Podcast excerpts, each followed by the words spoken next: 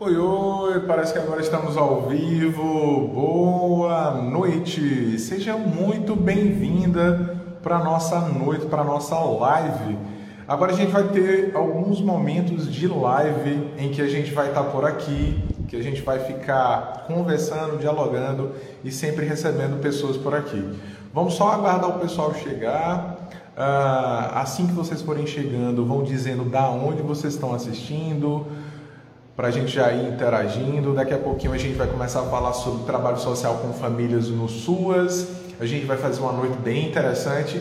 Vou receber uma aluna e quando eu receber essa aluna, a gente vai discutir um pouco sobre trabalho social com família. Vamos fazer alguns estudos de caso. Acho que vai ser bem legal. É uma experiência nova, um projeto novo que a gente está começando e eu espero que a gente consiga botar para frente esse projeto e toda sexta-feira, sete meses, eu ter alguém, poder receber alguém aqui comigo para a gente poder falar sobre trabalho social com família no SUS, tirar dúvidas e tudo mais. Já tem gente chegando por aqui, já tem gente falando aqui por, é, é, comigo. Vamos lá, deixa eu só acompanhar o pessoal aqui. A Paula está falando de Rio Verde. É, a Juminha Barroso está falando de Mirador, no Maranhão. Seja bem-vindo, muito boa noite. A Demara está me dando boa noite, boa noite, gente. Juliana está falando de uh, Jacutinga, Minas Gerais. Boa noite, Angel. Sejam muito bem-vindos todos e todas. Um prazer receber vocês por aqui. Maravilha. Acho que assim a gente vai ter um espaço mais próximo eu posto muita informação, muito conteúdo, às vezes eu arrasto vocês para rede social vizinha, para o YouTube, né? Eu gosto, tenho mais familiaridade no YouTube. Aqui eu estou me acostumando. Essa, por incrível que pareça, é a primeira live que eu organizo no YouTube. Já participei de lives como convidado, mas organizando é a primeira vez. Ah, Geleandro está falando de ah, Acopiara no Ceará. A Ângelo está falando de Buenópolis, em Minas Gerais. A Doziliana Liana está por aqui também, boa noite. Então sejam muito bem-vindos, espero que vocês gostem uh, desse nosso bate-papo de hoje, dessa nossa conversa de hoje. Mais gente chegando por aqui. Uh, a Do... Ah, sim, a Doziliana está assisti... tá assistindo de São Gonçalo, Rio Preto de Minas. Uh, São Gonçalo do Rio Preto de Minas, mais gente entrando, seja bem-vinda, Claudenice. Maravilha, maravilha. Acho que, que a Keila já está por aqui. Deixa eu só ver se a Keila está por aqui. Uh, Keila, Keila está por aqui. Deixa eu, deixa eu ver como é que eu faço para convidar a Keila. Keila. Mais gente chegando. Fátima está assistindo de Bodocó, em Pernambuco. Diana está. Uh, Manaus Amazônia. Ah, Nanda está falando de boa viagem no Ceará. Deixa eu ver, deixa eu atender aqui a Keila. Keila tá... Primeira live. Vamos ver se, vamos ver se dá certo. É... Oi, oi. Ih, deu certo. Eu consegui. Oi, Keila. Boa noite. Boa noite, tá vendo coisa boa? Estou estreando aqui no live no, no, no, Instagram diferente, bem diferente. Também estou minha primeira live. Somos iniciantes aqui então. Show de bola, tamo junto, vamos junto nessa. Os dois começando. Uh, eu já tenho, já tenho um pouquinho mais de experiência, gosto, gosto muito de fazer lá no, no, no YouTube, mas eu acho que por aqui também vai ser bem bacana. Acho que o projeto em si é bem bacana. Então deixa eu só aproveitar que você está chegando e explicar um pouquinho para o pessoal qual é a ideia desse projeto. Eu tenho um curso chamado uh, o Método TSF no SUAS, que é um curso onde eu ensino trabalho social com famílias no SUAS. E nós temos, uh, dentro do curso, um espaço voltado para estudo de caso. E uh, eu pensei em melhorar essa dinâmica de trabalho de caso, de estudos de caso, com o pessoal da turma e ampliar os horizontes, os horizontes trazendo também essa possibilidade de outras pessoas acompanharem que não estão no curso. Então, lá no curso a gente tem uma área específica para quem é do curso e aqui a gente vai ter uma possibilidade, uma oportunidade de poder falar com mais gente, de poder mostrar para mais gente. Às vezes a dúvida que aqui ela vai trazer para a gente hoje é uma dúvida que você tenha, você que está acompanhando a gente aí, que a gente aproveita e vai tirando. Vocês vão ter a oportunidade de fazer o que todo aluno, toda aluna que faz o curso TSF tem, que é fazer um estudo de caso comigo, de poder colocar aí quais são as suas sugestões para os casos que a gente vai ver, para as dúvidas que aquela vai trazer. Mas, primeiro, te agradecer. A gente já tentou, já marcou duas vezes antes dessa essa live e acabou não saindo. A primeira, porque a minha equipe pediu para a gente adiar por conta do lançamento do, da última turma do curso. E na segunda, uh, infelizmente, minha esposa pegou Covid no dia, fiquei meio desnorteado com a notícia, mas graças a Deus está tudo bem, tudo em paz. É, e aí a gente acabou não conseguindo. E aí eu disse, não, é, é, eu falei com ela, ela vai ser a primeira que eu vou levar para o projeto novo. E aí a gente vai, a partir de agora, começar esse projeto. Keila, por favor, se apresenta para a gente. Diz aí de onde você está falando. Boa noite, pessoal. Então, eu falo aqui da cidade chamada Carinhanha, que fica aqui no interior da Bahia. Nome um pouquinho complicado, pessoal às vezes tem dificuldade de falar, né? Mas o nome é Carinhanha. É uma cidade que tem cerca de 29 mil habitantes. É, eu sou assistente social, é, me graduei em 2017 mas aí, nesse período de 2017 até o final aí de 2020, eu ainda não estava trabalhando na minha área. É, a minha, a minha é, pela graduação foi pela Universidade Norte do Paraná, né, o NOPA EAD. E aí, nesse período que eu não estava tá conseguindo né, tá atuando na área, eu trabalhava como auxiliar administrativa em uma empresa, né? Trabalho do qual foi o que me ajudou tá aí pagando, né, o curso de, de serviço social. E aí, felizmente, no, em março deste ano, né, de 2021, eu fui chamada para trabalhar no NASF, né, que é o Núcleo Ampliado de Saúde da Família. E para quem não sabe o que é o NASF, o NASF ele surgiu aí em 2008 com a ideia de dar um suporte, né, de dar um apoio ao estratégia de saúde da família. Então o NASF ele trabalha aí lado, né, com a estratégia de saúde da família.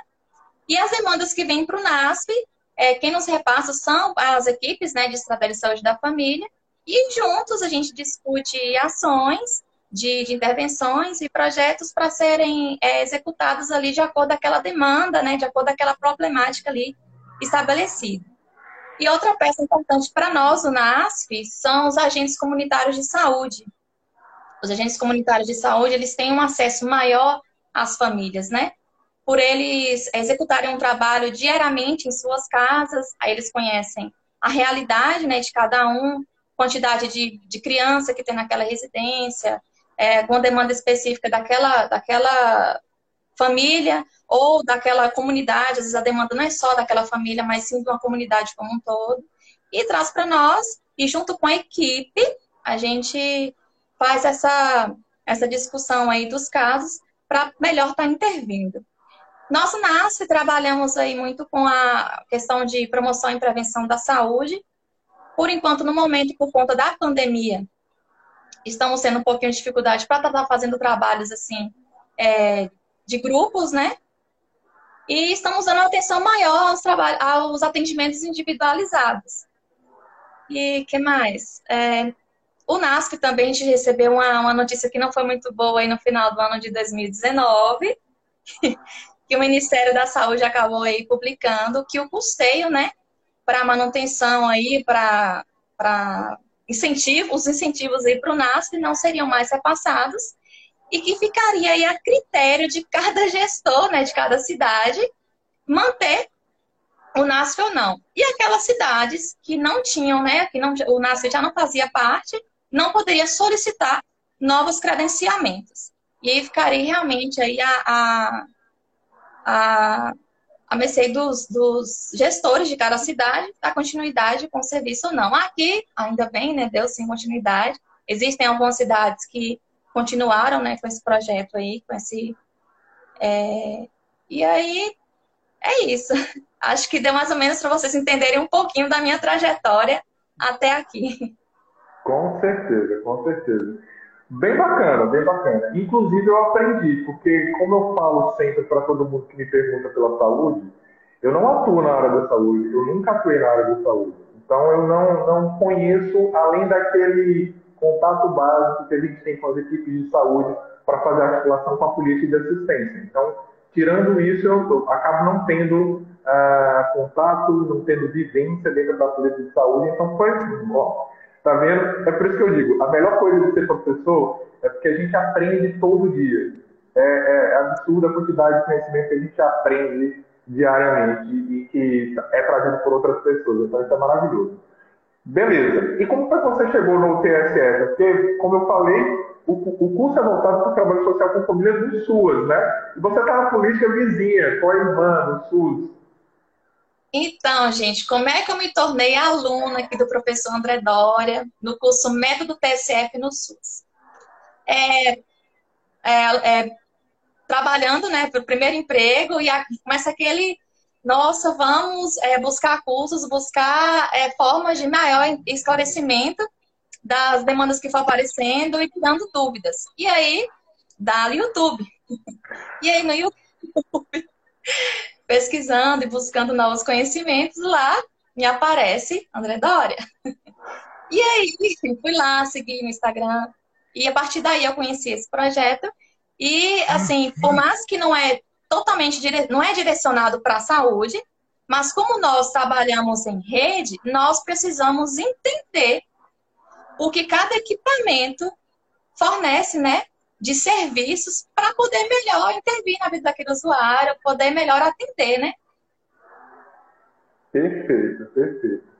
Que coisa boa, fico feliz, muito feliz. Mas vamos lá, que a gente não veio aqui para jogar seda um para o outro, né? Nem eu te elogiar, nem você elogiar. É, vamos lá, você separou algumas dúvidas para a gente poder também falar sobre trabalho social com família para o pessoal que está acompanhando a gente. Então, manda aí a sua primeira dúvida. Então, pessoal, lá no curso é o professor que traz os estudos de caso para nós, né? Enfim, hoje estou tendo o privilégio de estar tá trazendo. É, o primeiro, vamos lá.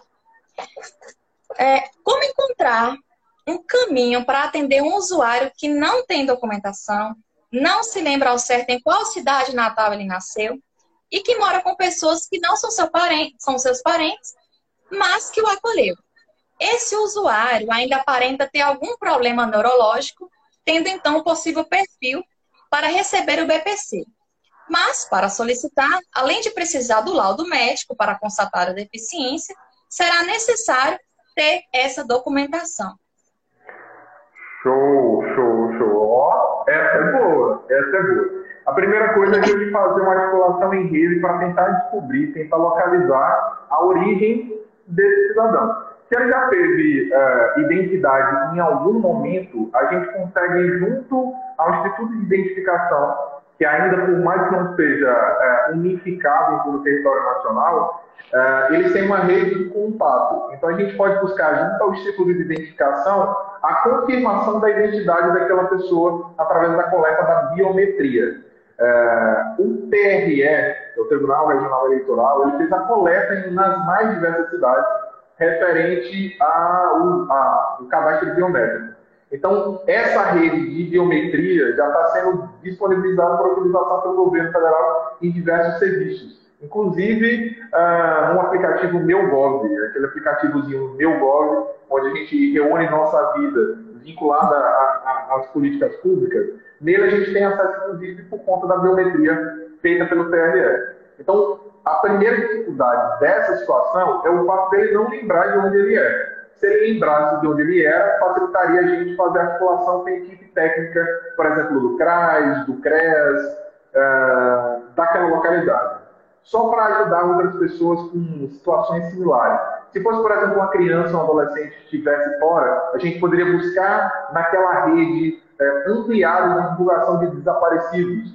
Então lá tem, tem milhares de crianças e adolescentes que são desaparecidos e a gente tem os registros e aí por conta da fotografia a gente busca encontrar. Então é um trabalho investigativo esse primeiro caso que você traz. A gente precisa realmente fazer essa intermediação com algumas ah, algumas entidades do sistema de justiça, do sistema de direito para que a gente consiga alcançar, a, a identificar o local de, de moradia inicial dele, para que aí a gente possa fazer a, a solicitação do benefício eventual para documentação no próprio município aí, caminhar para a Secretaria de Assistência, na Secretaria de Assistência tem um benefício eventual, o benefício eventual ele pode ser ofertado em, por quatro, uh, em quatro situações, a gente fornece uh, auxílio uh, benefício eventual por morte, por nascimento, por vulnerabilidade temporária ou por calamidade pública, uh. Então, nesse caso, ele entraria por vulnerabilidade temporária. E aí, nas vulnerabilidades temporárias, a gente tem algumas variáveis. A gente tem o acesso à alimentação, a gente tem o acesso à documentação, o acesso a viagens e o acesso à moradia. Então, uh, eles são quatro tipos dentro da vulnerabilidade, do, do, do, dentro do eixo vulnerabilidade, que a gente pode entender através do benefício eventual. Então, essa seria a ideia. Primeiro, a gente tentar localizar. Aí a gente vai Instituto de Identificação, porque coleta, uh, coleta a, a, a, impressão digital e faz a comparação com os bancos de dados. Se for de alguma cidade do estado, a gente já encontra ele. Se em algum momento na vida ele teve essa uh, documentação, se em algum momento da vida ele teve documentação, a gente conseguiria. Uh, qual a idade dele? Eu acho que você não falou a idade dele. Você falou que ele teria direito a BPC. Mas tem em volta aí um, de uns 43 anos, não passa disso não. Então, provavelmente, ele deve ter, em algum momento da vida dele, feito a carteira de identidade. Então, a primeira coisa que a gente vai descobrir é se ele é daquela, é, do teu estado ou não, no caso da Bahia. É, eu não sei. No caso, sei... Nesse, relato, nesse relato de estado, não é realmente do estado da Bahia, não. E sim, ah, já possuiu algum tempo, sim, ele já teve o, o, o registro, Porém, perdeu, aí não se lembra ao certo da cidade natal e também não se lembra onde, onde buscar. É, e aí quando não lembra da cidade natal, aí complica realmente. Aí a gente pode tentar. Uh, é, outra possibilidade é tentar junto à Polícia Civil. Embora eles não sejam tão amigáveis uh, para auxiliar a gente nesse trato, seria o mais próximo da sua cidade, eu acredito. Não sei se você tem instituto de identificação, é, uma regional próximo da sua cidade. Então, o deslocamento pode complicar. Se não, a Polícia Civil ele tem bancos de informação também, porque às vezes, inclusive, essa pessoa já cometeu algum, alguma, é, algum, algum crime, alguma violação de direito. Então, essas são, são algumas das possibilidades. E aí a gente, através disso, tem registro. Né? Se ele fez ou não, a gente não tem muito como precisar, se nem ele lembra ao certo a, o local de moradia. Então, essas poderiam ser as, as, as duas possibilidades que me vem à cabeça agora de por onde a gente poderia começar. O Instituto de Identificação, para verdadeiramente, porque se ele não lembra, ele pode, inclusive, ser de algum outro interior da Bahia e achar que não. Né? Então, é. então essa a gente já tiraria. Quando a gente vai para o Instituto de Identificação buscar essa informação, a gente já conseguiria, pelo menos essa, identificar. Uma outra é utilizar a rede social. Bota a foto, espalha. Você conhece essa pessoa? Você conhece? É porque às vezes a gente, a gente é, fica com receio, porque como a gente está tratando com a vida de uma pessoa, a gente não quer expor a pessoa. Mas nesse caso é uma exposição que é para o bem, para a gente ajudar ela, para ela ter acesso à documentação. Então a gente espalha e compartilha, a gente consegue chegar em diversos lugares. A Francisca está falando para tentar descobrir através das redes sociais o estado de origem do usuário. Exatamente. A gente posta a foto e aí uma rede se multiplica, né? Se você botou no grupo de WhatsApp, vai espalhar para todo mundo que conhece para todos os cantos da cidade, aí a gente é uma boa possibilidade para a gente identificar e para a gente localizar. Depois de localizar a cidade, entre em contato com o equipamento da assistência daquela cidade, informa a situação que está passando, que tem um usuário com essas características, essas condições, que nasceu nessa cidade e que precisa do auxílio dela para conseguir a segunda via da certidão de nascimento, para após a certidão de nascimento, poder fazer a emissão da carteira de identidade. Então, aí a gente já resolveria, é, é, é, daria um encaminhamento para esse caso. Mas, eu, sem sombra de dúvida, é um caso bem complicado. Bem complicado. Sim, sim. sim. Bastante. Aí eu fiz questão de trazer aqui. Boa. Ah, mas é isso, foi bem esclarecido, sim. Vamos para a segunda? Ver. Então, vamos lá. Ah, uma usuária que já é idosa sofreu uma deformidade nos membros inferiores em decorrência de um acidente de trabalho que acabou causando limitações para exercer até pequenas atividades. E que até mesmo para andar ela só consegue com a ajuda de muleta. Mora em uma casa sem infraestrutura e mesmo sendo aposentada, tem dificuldades para arcar com as despesas da casa, pois fez um empréstimo no banco para conseguir construir. Beleza. Aí existem algumas possibilidades. A primeira, se ela tá. Ela mora só? Ela tem, tem, tem familiar ou mora sozinha? Mora com o filho. Ela e um filho. Pronto. Então a, a, renda, a renda dela já permite que ela acesse algum serviço. Você falou que ela trabalhava em um acidente de trabalho, ela. Uh, ela sofreu um acidente. Isso. Ela conseguiu receber indenização pelo acidente de trabalho? Não, porque ela era trabalhadora rural, não trabalhava é, de carteira assinada, era autônoma. Certo, mas mesmo não trabalhando de carteira assinada, ela podia entrar com ação contra o proprietário que contratou ela, porque ela estava exercendo a função para alguém. Só que isso foi há muitos anos atrás. Não. E Beleza. aí ela não procurou e acabou ficando por isso mesmo. E, e aí a situação, quanto mais a idade, mas chegando vai, vai se agravando. E aí, no caso, o, a aposentadoria é aposentada pelo INSS ou ela é beneficiária do INSS? Isso, ah, não, trabalhadora rural. Está aposentada como trabalhadora rural. Beleza, tranquilo.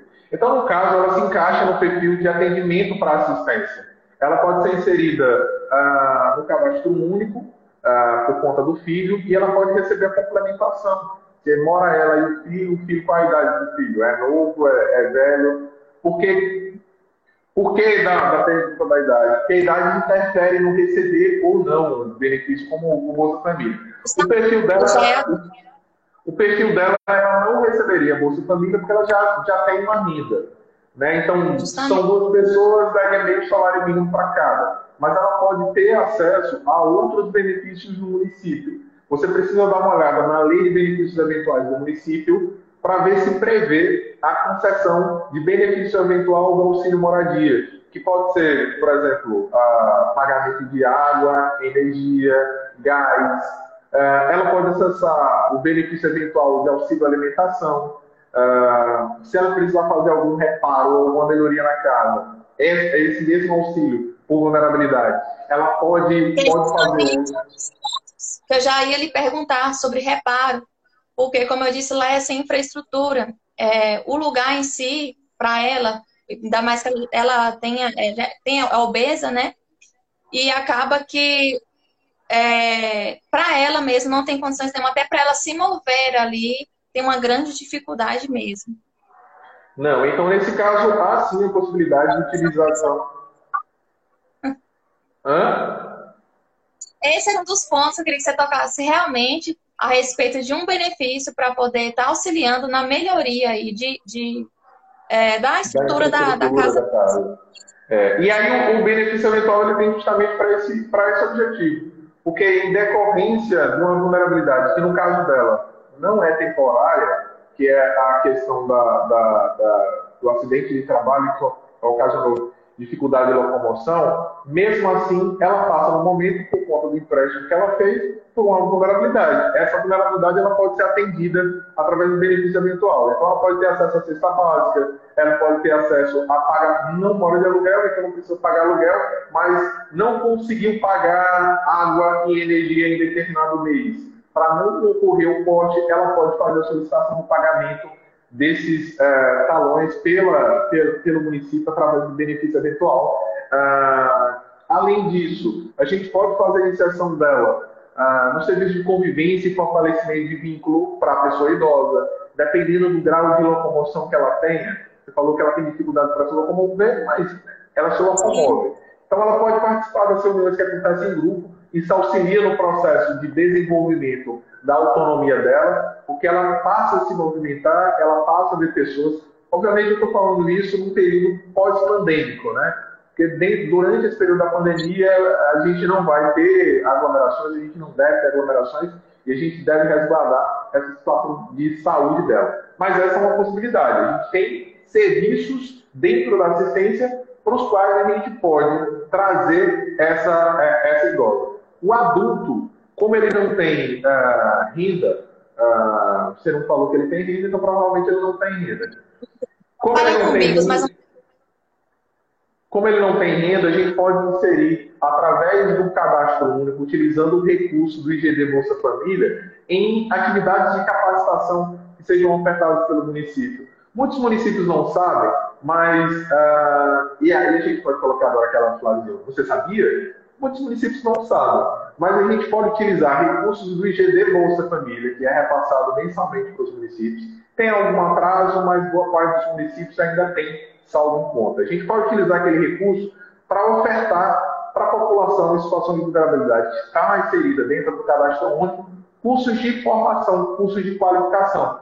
Outros recursos a gente não pode utilizar para esse fim, mas esse especial é permitido que a gente faça essa, é, esse tipo de evento de capacitação, de momento de capacitação, que possibilita a inserção desse, desse usuário no mercado de trabalho posteriormente. Então, é uma outra possibilidade. E aí é conhecer realmente a rede socioassistencial para ver quais são os serviços que estão inseridos no município e que podem ser ofertados para ela. Por exemplo, nós temos um outro serviço, poucos municípios possuem, e aí você sabia, existe a proteção social básica no domicílio, que é para pessoas com deficiências e pessoas idosas. No caso dela, ela é uma pessoa com deficiência que tem baixa, é, é, baixa capacidade de locomoção, baixa mobilidade.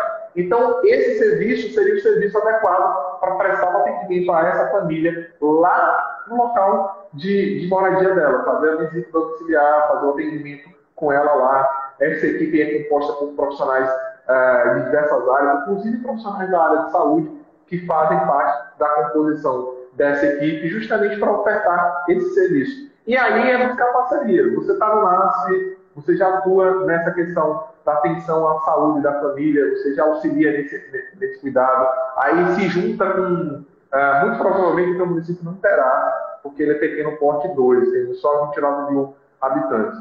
É, então, esse é um serviço de proteção social básica que poucos municípios têm, mas quando tem, auxilia significativamente a, a, aos nossos usuários. Sim. A nossa equipe aqui, ela conta com assistente social, nutricionista, psicólogo, fisioterapeuta, né? E educador físico também. Então, uma equipe bem, assim, completinha, é, de acordo com a necessidade que a gente, a demanda, né, que surge aqui para nós. Maravilha. Manda lá a próxima. Próxima, essa também não foi muito. Seguindo. Mas se ah, fosse, se, fosse, se fosse fácil, não teria graça, né? Né? Mas, uh, de acordo com o tempo passa e, e, a gente vai atendendo e a gente vai conhecendo as demandas e cada realidade de cada pessoa né, da diferença. Dos, do, das, dos problemas que existem ao redor, das, das dificuldades que tem. É, nessa área mesmo nossa de atuação, é uma área muito complexa, assim. É realmente, como todo mundo fala, não há uma receita de bolo, é porque não há realmente uma receita de bolo. Cada caso é um caso, cada situação é uma situação, cada caso a gente vai usar um TSF diferente. Às vezes pode ser que se repita, sim, mas é, é uma área bem complexa, sim. Então vamos lá. O que fazer em um caso em que a pessoa. Opa! Vou voltar, já estava repetindo de novo.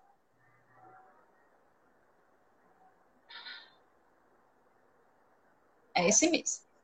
É, o que fazer em um caso em que a pessoa idosa não possui mais condições de cuidar de si próprio, em decorrência da idade, né? E da saúde fragilizada.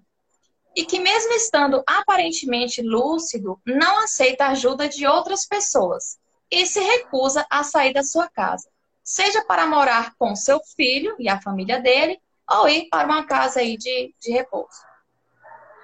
É, a gente trabalha Então, a gente trabalha dentro da assistência com a perspectiva do desenvolvimento da autonomia. Então, se a gente está sentindo uh, dificuldade na, no processo de, uh, de, manutenção da própria vida, de cuidados pessoais, de cuidados com a casa para a pessoa idosa, a gente pode fazer com que ela comece a se perceber nesse processo. Trabalhar com a população idosa realmente é, é, é uma das, das, das, populações que trazem mais para a gente é, dificuldade, porque eles já viveram tudo que eles tinham para viver, eles voltam praticamente para a condição de, de criança, muitas vezes teimosos, só querendo fazer o que quer. É partir para a ideia do convencimento. E a gente fazendo a inserção dentro do serviço de convivência fortalecimento de vínculo, a gente começa a trabalhar o envelhecer. E aí, quando você não tem mais condições de se manter, como cuidar? Porque o grande, o, a grande questão é o seguinte: a boa parte dos nossos idosos eles não se prepararam para estar na idade que estão. Eles chegam até a idade que estão, mas eles não se prepararam. Então, eles não têm renda suficiente para cobrir as necessidades dele ele não tem condição física suficiente para cuidar de si sozinho. Mas na cabeça, alguém que sempre se cuidou, alguém que sempre fez as suas coisas, é muito complicado ceder para a ideia de que não consegue mais sozinho dar conta das coisas para si.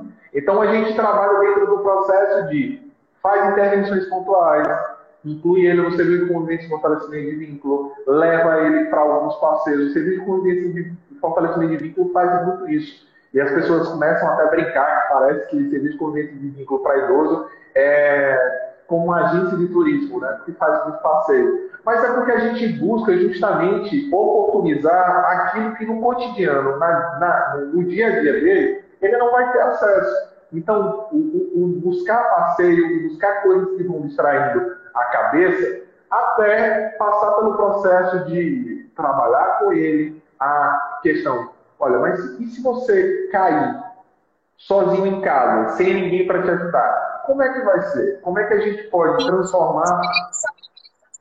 De mexer até com fogo e acabar ah, ocasionando um incêndio em casa. Então, é realmente é, é bastante complicado. E entrar na mentezinha deles também não é uma tarefa fácil, não. É, mas quando a, gente, quando a gente usa, por exemplo, a técnica da empatia, quando a gente se coloca no lugar dele, a gente percebe o porquê da resistência. É, é, é só a gente imaginar o quanto, o quanto a gente trabalha para conquistar a nossa casa. Aí ele tem a casa dele, ele tem que sair da casa dele para ir morar com o filho ou para ir para uma casa de repouso é uma instituição de longa permanência para a cultura idosa. É uma perda muito grande, né? Então, é, para eles é um baque muito grande. E fora a questão da dependência, porque passou a vida inteira sendo uma pessoa autônoma, independente, é, sendo gestor de tudo, da casa, da família, e de repente, não mais que de do repente. Do dinheiro, principalmente. Do dinheiro, principalmente, porque quando tem, tem, tem acesso a, por exemplo, ao BTC, ou tem aposentadoria rural, ou tem aposentadoria normal, é, o acesso à renda é importante, o, o, ter contato, o saber que ainda está à conta de fazer as tarefas é muito importante. Mas a gente precisa trabalhar também com o outro lado, e aí é justamente no processo de convencimento. Seja pela, pela política de assistência, seja pela política de saúde no NASC, no nosso contato com ele, a gente tem que mostrar que a, a, a idade traz para ele sabedoria, mas traz também algumas limitações e que essas limitações podem colocar em risco a vida dele. E é, uh, você da Bahia não é mineiro, mas a gente pode usar um comino pela beirada, que é coisa que termo bem mineiro. É, mineiro gosta de comino pela beirada, mas eu acho que nacional. Exatamente, exatamente. Exatamente. Essa é a melhor forma da gente conseguir é, conquistar a confiança do idoso e trabalhar com o idoso. E aí também pensar na família, né? Porque se existe é, filho, a gente pode pensar também, ao invés é, dele sair automaticamente de casa e ir para lá, o filho pode fazer visitas com mais frequência, manter uma rotina mais próxima, é, se houver possibilidade. Passar alguns dias com ele, fazer essa companhia. Se tem um neto, uma neta. né? Exatamente. Vai ampliando o contato e com a ampliação do contato a gente vai conseguir uma coisa bacana que é ganhar ele para a gente, né? A gente não quer o mal dele, ele só precisa saber isso.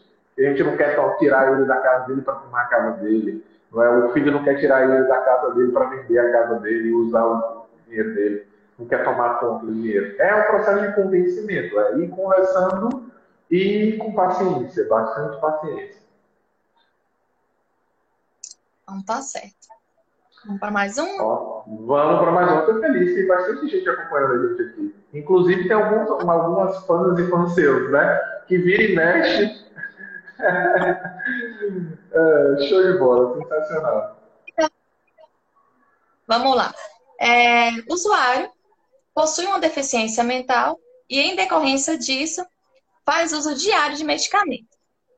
O mesmo recebe o BPC e, diante da sua deficiência, o pai é quem administra o valor recebido e seria também quem deveria prestar os cuidados para a manutenção de sua saúde e outras necessidades. Contudo, há um problema de alcoolismo desse pai, que vez ou outro, que vez ou outra, né, se nega a aceitar o filho em casa, tendo este então que contar com a ajuda dos vizinhos para não dormir na rua. Não há outro parente a quem recorrer o que fazer, te trago aí um caso aí de violação de direitos. Eita, esse é massa. Mas, por incrível que pareça, esse não é um caso, não é um caso tão complicado. É, o mais complicado até agora que você trouxe, se a gente tirar a condição da teimosia do idoso, a gente veio para aquele primeiro que a gente não, não, não sabe a origem dele. Então, esse é mais complicado, ainda está martelando aqui na cabeça. Uh, mas esse que você está trazendo para a gente, a gente já tem duas coisas que a gente um pouquinho mais à frente. Pode ah, ir. Tá, Te dei o, tá. dei o tchau. E aí a gente vai. nesse, daí, nesse daí a gente tem duas, duas situações. Primeiro, a gente tem dois usuários aí. Porque o pai, por ser uh, dependente de algo, ele também passa a ser usuário. E aí ele o tá processo. É, aí o processo do trabalho deve se dar justamente na relação com o pai. Porque a, a parte racional dessa relação é o pai, já que o outro tem uma deficiência mental. É? Me confirma se é isso. Pronto. Então, no caso, o pai é que tem que ter a racionalidade para o cuidado do filho. Então, a equipe técnica do pai, do PAEC, tem que fazer intervenção junto a esse pai por conta da violação de direito que está acontecendo para a pessoa com deficiência. O pai vai convidar o pai para fazer, ah, para entrar em acompanhamento. Esse acompanhamento pelo PAES, ele pressupõe a, o conhecer a realidade da família. Lembra lá na primeira aula que a gente vai é, na primeira aula que a gente vai falar sobre o que fazer. Né? Então, a gente primeiro descobre quem é a família. Todos os parentes dele, próximo da gente e distante da gente. Tenta buscar um pai no momento que esteja sóbrio para sondar sobre a possibilidade de ter familiares fora do município, fora até da Bahia já, já que você reside na Bahia. Então, vai que tem alguém aqui em Sergipe, meu conterrâneo, que é da família. Ou alguém que está um pouco mais, mais acima, lá para a banda dos, do Goiás, ou das Alagoas, Pernambuco, independente. A gente identifica ah, essa, é, é, é, essa família estendida. Porque a família estendida pode ser uma ponte de apoio para o nosso processo de, de, de ajuda a essa família. Não tendo, em não tendo Aí a gente vai para a segunda etapa. A segunda etapa é o convencimento do pai a entrar no processo de tratamento para o alcoolismo. É uma doença, precisa ser tratada como todos os vícios é, é, é doença e por conta do vício precisa ser tratado. É, esse processo de convencimento pode ser de uma forma bem simples. Olha, você sabia que da forma que você está agindo, você pode perder o benefício que você toma conta? Porque se você for denunciado ao Ministério Público, o Ministério Público abrir um processo contra você, ele faz a retirada da tutela, né, da, da, da, da, guarda uh, do, do usuário com deficiência. Ele é adolescente, é idoso, é, é adulto? É adulto, né? adulto. né? Pronto. O, o, deficiente também é adulto. A pessoa com deficiência Já é adulto. Pronto. Então, ele pode perder a, o, o a responsabilidade sobre a utilização, sobre a manutenção do uso do recurso do filho. A primeira coisa que a gente fala, abre o jogo, é uma conversa franca com ele. Olha, você precisa uh, você precisa entender que se você não mudar, se você não mudar a situação, se você não passar por um processo de reconhecimento da sua dificuldade, de se manter afastado do álcool, de entender que o álcool tira de você a capacidade de prestar o, o, o cuidado necessário para esse, para o teu filho, você vai perder isso. Você pode ainda responder criminalmente por negligência uh, e maus tratos com relação ao filho. O filho ele pode ser encaminhado para uma unidade de acolhimento. Uh, essas unidades voltadas para a pessoa com deficiência, elas são mais mais complexas mesmo. É mais difícil a gente encontrar uh, até instituições não governamentais que prestem esse serviço. Mas aí seria a busca por uma instituição, e aí a gente expande todas as possibilidades. Dentro do território da Bahia, a gente buscaria uma instituição que pudesse fazer a, a, a, o acolhimento desse usuário. E aí é trabalhar forma bem franca. Né? A gente vai tentar, a partir do processo de convencimento do pai, buscar fortalecer a função protetiva dessa família, desse pai para com seu filho. Se a gente não consegue, a gente vai para o Ministério Público e aí vai para toda, todo aquele processo judicial que a gente sabe que é um pouco demorado, que é chato pra caramba, que causa constrangimento, mas a gente está avisando a melhor situação para o usuário. É, outro fator que eu acredito que acaba ajudando bastante, contribuindo muito, é que a companheira, né, desse senhor, que é o, que é o pai do beneficiário aí, também faz uso de álcool, que acaba tendo esse, esse incentivo entre um e outro de estar tá fazendo uso do álcool, e nisso está numa situação tão delicada quanto essa, né? Porque a, a, é, o caso, quando chegou para nós, era, a informação era que anteriormente disso, é, mantinham os cuidados, não era perfeito, 100%, mas havia um cuidado maior, né, com o filho. Mas em decorrência aí, né, de já estar tá com outra companheira que também tem, também precisa ser assistida, uhum. acabou agravando mais ainda esse problema. Não, perfeito. Aí faz o trabalho com a família de uma forma integral, né? Com todos os membros da família que existam, né? A companheira do, do, uh, do pai também entra nesse processo de convencimento, de trabalhar. Muitas vezes o que falta para essa, essa família é a compreensão de que ele pode ser responsabilizado pelo ato que ele está tá fazendo. Então, se ele faz uso, é, como a Francisca colocou, o pai usufrui do, do recurso, né, do, do dinheiro dele. Então, se ele entende que isso que ele está fazendo pode acarretar um processo para ele, uma penalização maior, ele começa a entender a, a, a, necessidade de mudança de comportamento. Se vocês possuem CAPS AD no teu município, há a possibilidade de conversar com a equipe técnica do CAPS AD para encaminhamento desse, desse, desse, pai e dessa madrasta, né, dessa companheira do pai, para fazer acompanhamento lá. Uh, esse trabalho do CAPS é um trabalho interessante porque vai buscando a redução gradativa do uso da, da uso e abuso de substâncias psicoativas, álcool e outras drogas. Então é importante a gente fazer essa articulação com a rede e ir para o de outras coisas. Então, por exemplo, enquanto a gente está fazendo esse processo, a equipe do PAEP pode verificar a possibilidade, por exemplo, de concessão de, de cesta básica, de suprir alguma necessidade eventual que o usuário, a pessoa com deficiência, tenha. Então, é sempre pegar, vamos lá, eu tenho um leque de serviços leque de benefícios, quais eu posso utilizar para atender a demanda dessa família. É sempre pensar de forma mais ampla e não de forma mais pontual. O que a gente, o que eu vejo muito quando eu estou fazendo capacitação é, em, em, município é que as pessoas elas ficam muito presas às caixas, às, às denominações que dão para ela. Então, eu sou equipe PAEF. Então, meu trabalho é só o PAEF. Aí eu esqueço que tem uma rede ampliada que envolve CRAS, que envolve é, unidades de saúde, que envolve escola, que envolve outros setores e outras políticas públicas, geração de trabalho, emprego e renda, inclusão produtiva, segurança alimentar e nutricional, é, habitação. Existe uma série de outras políticas que a gente pode utilizar para fazer com que uh, esse, essa família ela seja atendida e tenha seu direito garantido.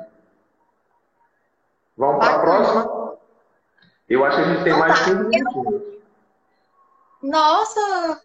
É, porque aqui limita em uma hora, né? Eu, eu, então, eu, eu tenho três perguntinhas, três, quatro perguntinhas, mas aí a gente ver o que, que dá para responder aqui. Eu vou em uma aqui que eu tenho uma, uma dificuldade de entendimento, eu gostaria de entender um pouco melhor, né, de como que funciona. É, sabemos que as políticas sociais devem ser financiadas mediante recursos provenientes dos orçamentos da União, Distrito Federal, Estado e município. Me corrija se eu estiver errado. Não, de forma alguma, certinho. Certo. A pergunta é: uh, como essa conta deve ser administrada pela gestão? E como é feita essa divisão desse recurso entre os equipamentos aí, como CREAS e CRAS e os serviços ofertados neles? Bom, vamos lá. É, existe, existe dentro do processo de organização da política de assistência social a parte que versa sobre financiamento. O, o cofinanciamento, como você mesmo colocou, ele é tripartite. Então, o governo federal, o governo estadual, o governo municipal devem colaborar. A grande maioria dos municípios é dependente exclusivamente dos recursos federais, porque o governo, os governos estaduais ou não fazem cofinanciamento fundo a fundo, utilizam-se ainda da modalidade de convênio, ou os recursos que repassam são escassos. Então, esse é um processo uh, que acaba fragilizando o processo de desenvolvimento da política de assistência social nos municípios. Como é que se dá? É feita uma pactuação entre município, de acordo com o porte de acordo com os serviços que estão estabelecidos no município. Lá atrás, quando o Sistema Único de Assistência Social foi construído, em 2005, os municípios passaram por um processo de assinar um termo né, de aceite para entrar no Sistema Único de Assistência Social e para ofertar os serviços que logo na sequência, em 2009, foram tipificados. Então, com base nisso, foram construídos os blocos de financiamento. Então, nós temos o bloco de financiamento para a proteção social básica, uma conta única, centralizada, que reúne os recursos repassados para o Serviço de Convivência Fortalecimento de Vínculo e para o PAI, que é o Serviço de, de Proteção e Atendimento Integral à Família. Na, na proteção social básica, a gente tem um outro serviço, que é a proteção social básica no domicílio. Para esse, ainda não há cofinanciamento. Aí nós vamos para os serviços de média complexidade. Lá na média complexidade, ah, todos os serviços de média complexidade, eles são ah, cofinanciados com exceção daquele referente à emergência de calamidades. Nesse caso, não tem. Uh, não, peraí, que aí é, é, é alta complexidade. Peraí. Volta aqui para a complexidade. Então, a gente tem cofinanciamento para o PAEF, que é o Serviço de Proteção e Atendimento a Indivíduos e Famílias, especializados a indivíduos e famílias. Uh, nós temos uh, o Serviço de Proteção ao Adolescente Cumprimento de Medida Socioeducativa, que também recebe cofinanciamento.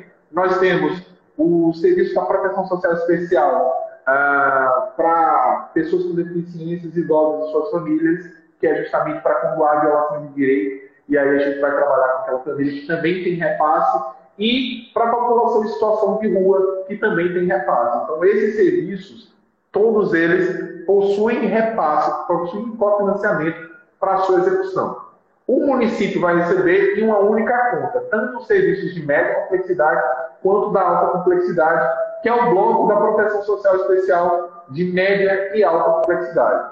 Então ele recebe recursos para proteção social básica em uma conta, para proteção social especial em outra conta.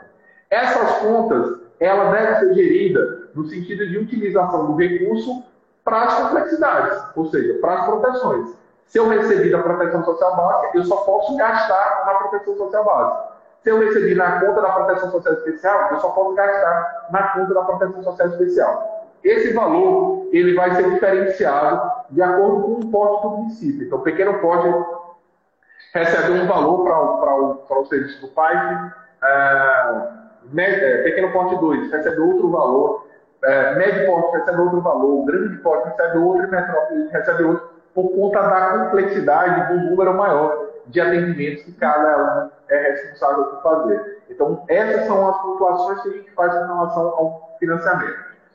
Só pegando um tempinho dessa resposta para te falar uma coisa. Nós estamos passando por um sério problema de desfinanciamento da política de assistência, inclusive esse é um dos motivos da política, da conferência agora, receber esse tema, né? Uh, política de assistência social, direito do povo, com financiamento público né? Mas então... é importante fazer essa, essa discussão sobre esse, tema específico nesse Maravilha. momento também, para a gente ter uma do que está se passando nesse momento. Maravilha, fico muito grato pela pergunta e pela possibilidade de estar respondendo.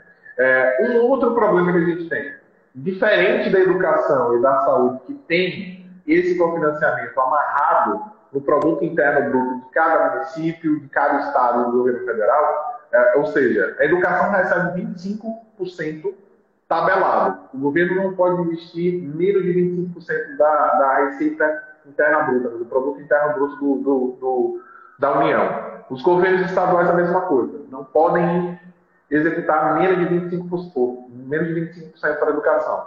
Os municípios a mesma coisa. Para a saúde, são 15%, nos três níveis. Para assistência, não existe definição. Então, não há uma obrigatoriedade de X%, meio por cento, 1% uhum. que seja. Então, isso acaba também atrapalhando no processo de financiamento de forma continuada das atividades dos serviços. Então, é, a gente está passando por um problema bem, bem complicado. Inclusive, os municípios, os municípios não estão recebendo nem aquele que foi pactuado. Ou seja, a gente tem um valor pactuado de recebimento pelos municípios por parte para cada, para cada poste, como eu falei, né, existe um valor definido pelo poste. Eles não estão recebendo nem aquilo que foi acordado ele está fazendo pagamento fracionado dos valores e quando não, não, não paga, né? Que é pior. É, não é uma situação. Bora que eu acho que ainda dá para mais uma. Eu, eu acho que ainda dá para mais uma pergunta. Eu também tento me controlar nas minhas respostas, né? Porque eu falo pra caramba, né? É, Vamos falar um pouquinho sobre benefício eventual, então, para a gente fechar, né? É, para uma família que mora numa residência sem infraestrutura e podendo, então, estar em situação de risco, nesse caso, ela se encaixa aí na modalidade domicílio? Se sim, como funciona aí para solicitar o recurso para atender essa demanda? Porque eu também não sei como é que funciona essa questão de solicitação do recurso, como é que é esse andamento? Então, lembra no começo quando eu falei que a gente precisa pegar a lei de benefícios eventuais do município?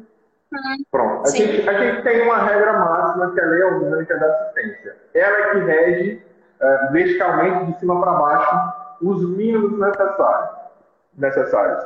Mas dentro do município, por conta da autonomia de execução dentro da política de assistência, a gente tem que pegar a lei de benefícios eventuais para a gente entender qual é a relação que essa lei faz com o município. Ou seja, uh, a lei de benefícios eventuais no seu município pode não falar sobre a vulnerabilidade temporária de auxílio moradia.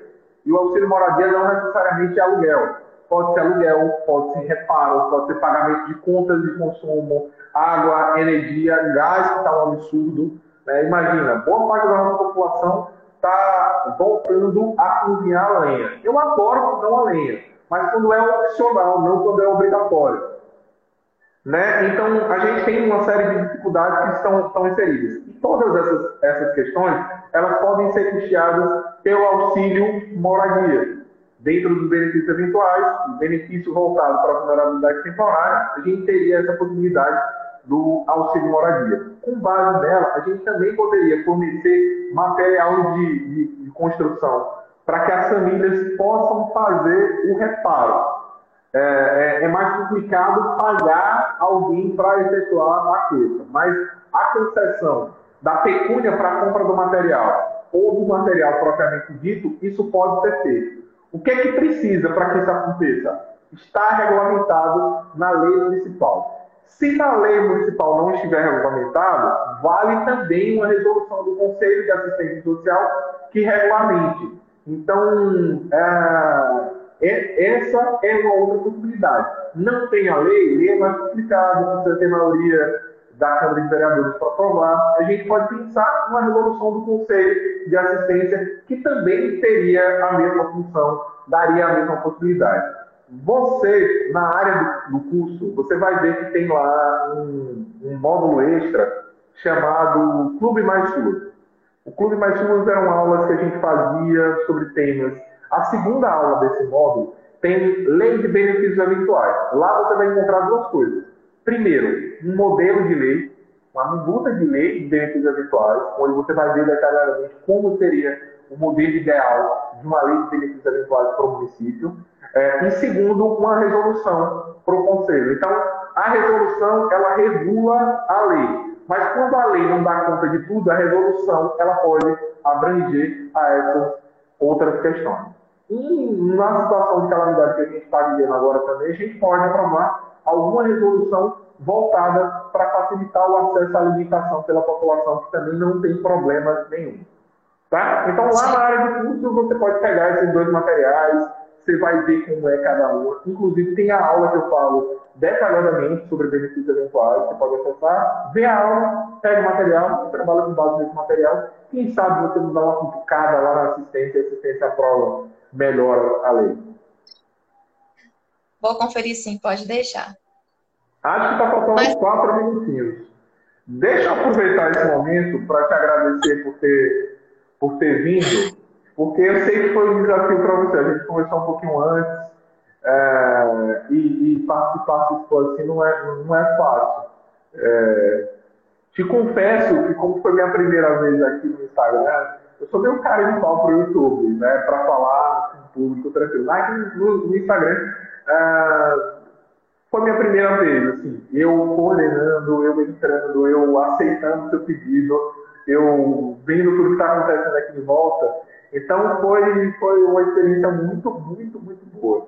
Uh, que agradeço muito demais pela sua paciência, pela, pela sua ideia, ter topado a ideia, ter comprado, ter separado perguntas tão importantes para a gente que a gente pode utilizar. Eu sei que você ainda tem outras perguntas quem sabe lá mais na frente a gente não volta a fazer um encontro desse, a gente vai tirando dúvidas.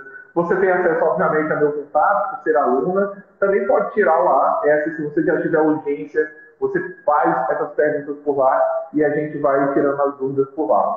Para o pessoal que está perguntando se vai ficar salvo, a ideia é ficar. Só não ficará se eu errar na hora de sair daqui. Como eu falei, é, é, é nossa minha primeira vez aqui na, no Instagram. Mas eu, eu vou tentar olhar direitinho. Quero ah. agradecer também a oportunidade, também a minha primeira vez em live, gostei bastante, achei muito bacana. Tanto que eu topei de cara, falei, vamos é, conhecer como é que funciona melhor essa questão de live aí, e é uma troca de conhecimento incrível. Eu agradeço pelas informações e é sempre muito bom é, ter esses esclarecimentos, porque você consegue passar para a gente de uma forma mais clara, assim, possível para mim, né, enquanto aluna, eu não tenho realmente do que, do que reclamar. É, gratidão, gratidão. Eu queria aproveitar agora para quem está assistindo, para quem ainda não é aluno, para quem ainda não se inscreveu, para quem não conhece. Uh, na minha bio, quando a gente terminar aqui, você clica na bio, você vai ver que tem o meu site. Lá você vai conhecer todos os cursos que a gente tem e você pode se inscrever no curso do método TSF no SUS é o curso que está possibilitando que a gente esteja aqui com a Keila hoje, falando sobre trabalho social com famílias no SUS. Gratidão, a gente não baixou dos, das 30 pessoas a live toda, entraram e saíram pessoas, mas a gente não baixou de 30. Então, gratidão para você que teve paciência de acompanhar. Como eu falei para aquela, eu respondo, mas eu falo pra caramba é, das respostas. Então, uh, Fico muito feliz por tudo que aconteceu e na próxima sexta-feira, você já sabe, a gente vai estar aqui de novo com a nova aluna, com outra aluna que já topou. Você pode se inscrever no curso e ser uma das alunas que vem para a live comigo também, tá? Fica a dica. E só mais um lembrete, amanhã eu vou para a plataforma que eu me sinto mais confortável. Amanhã a gente tem live às 19h30 no meu YouTube. O YouTube é André Dória 13. Você bota youtube.com.br André Dória 13. Já se inscreve lá no canal. Se você ainda não me segue aqui no Instagram também, clica lá em me seguir, né? não faz nada, não custa nada. Vai ter informação e muito conteúdo para você, tá bom? Eu quero agradecer mais uma vez a todo mundo e deixa ver agora como é que faz para encerrar. Acho que é clicando aqui no xizinho. Tchau, pessoal. Deixa eu ver se eu sei encerrar isso. É.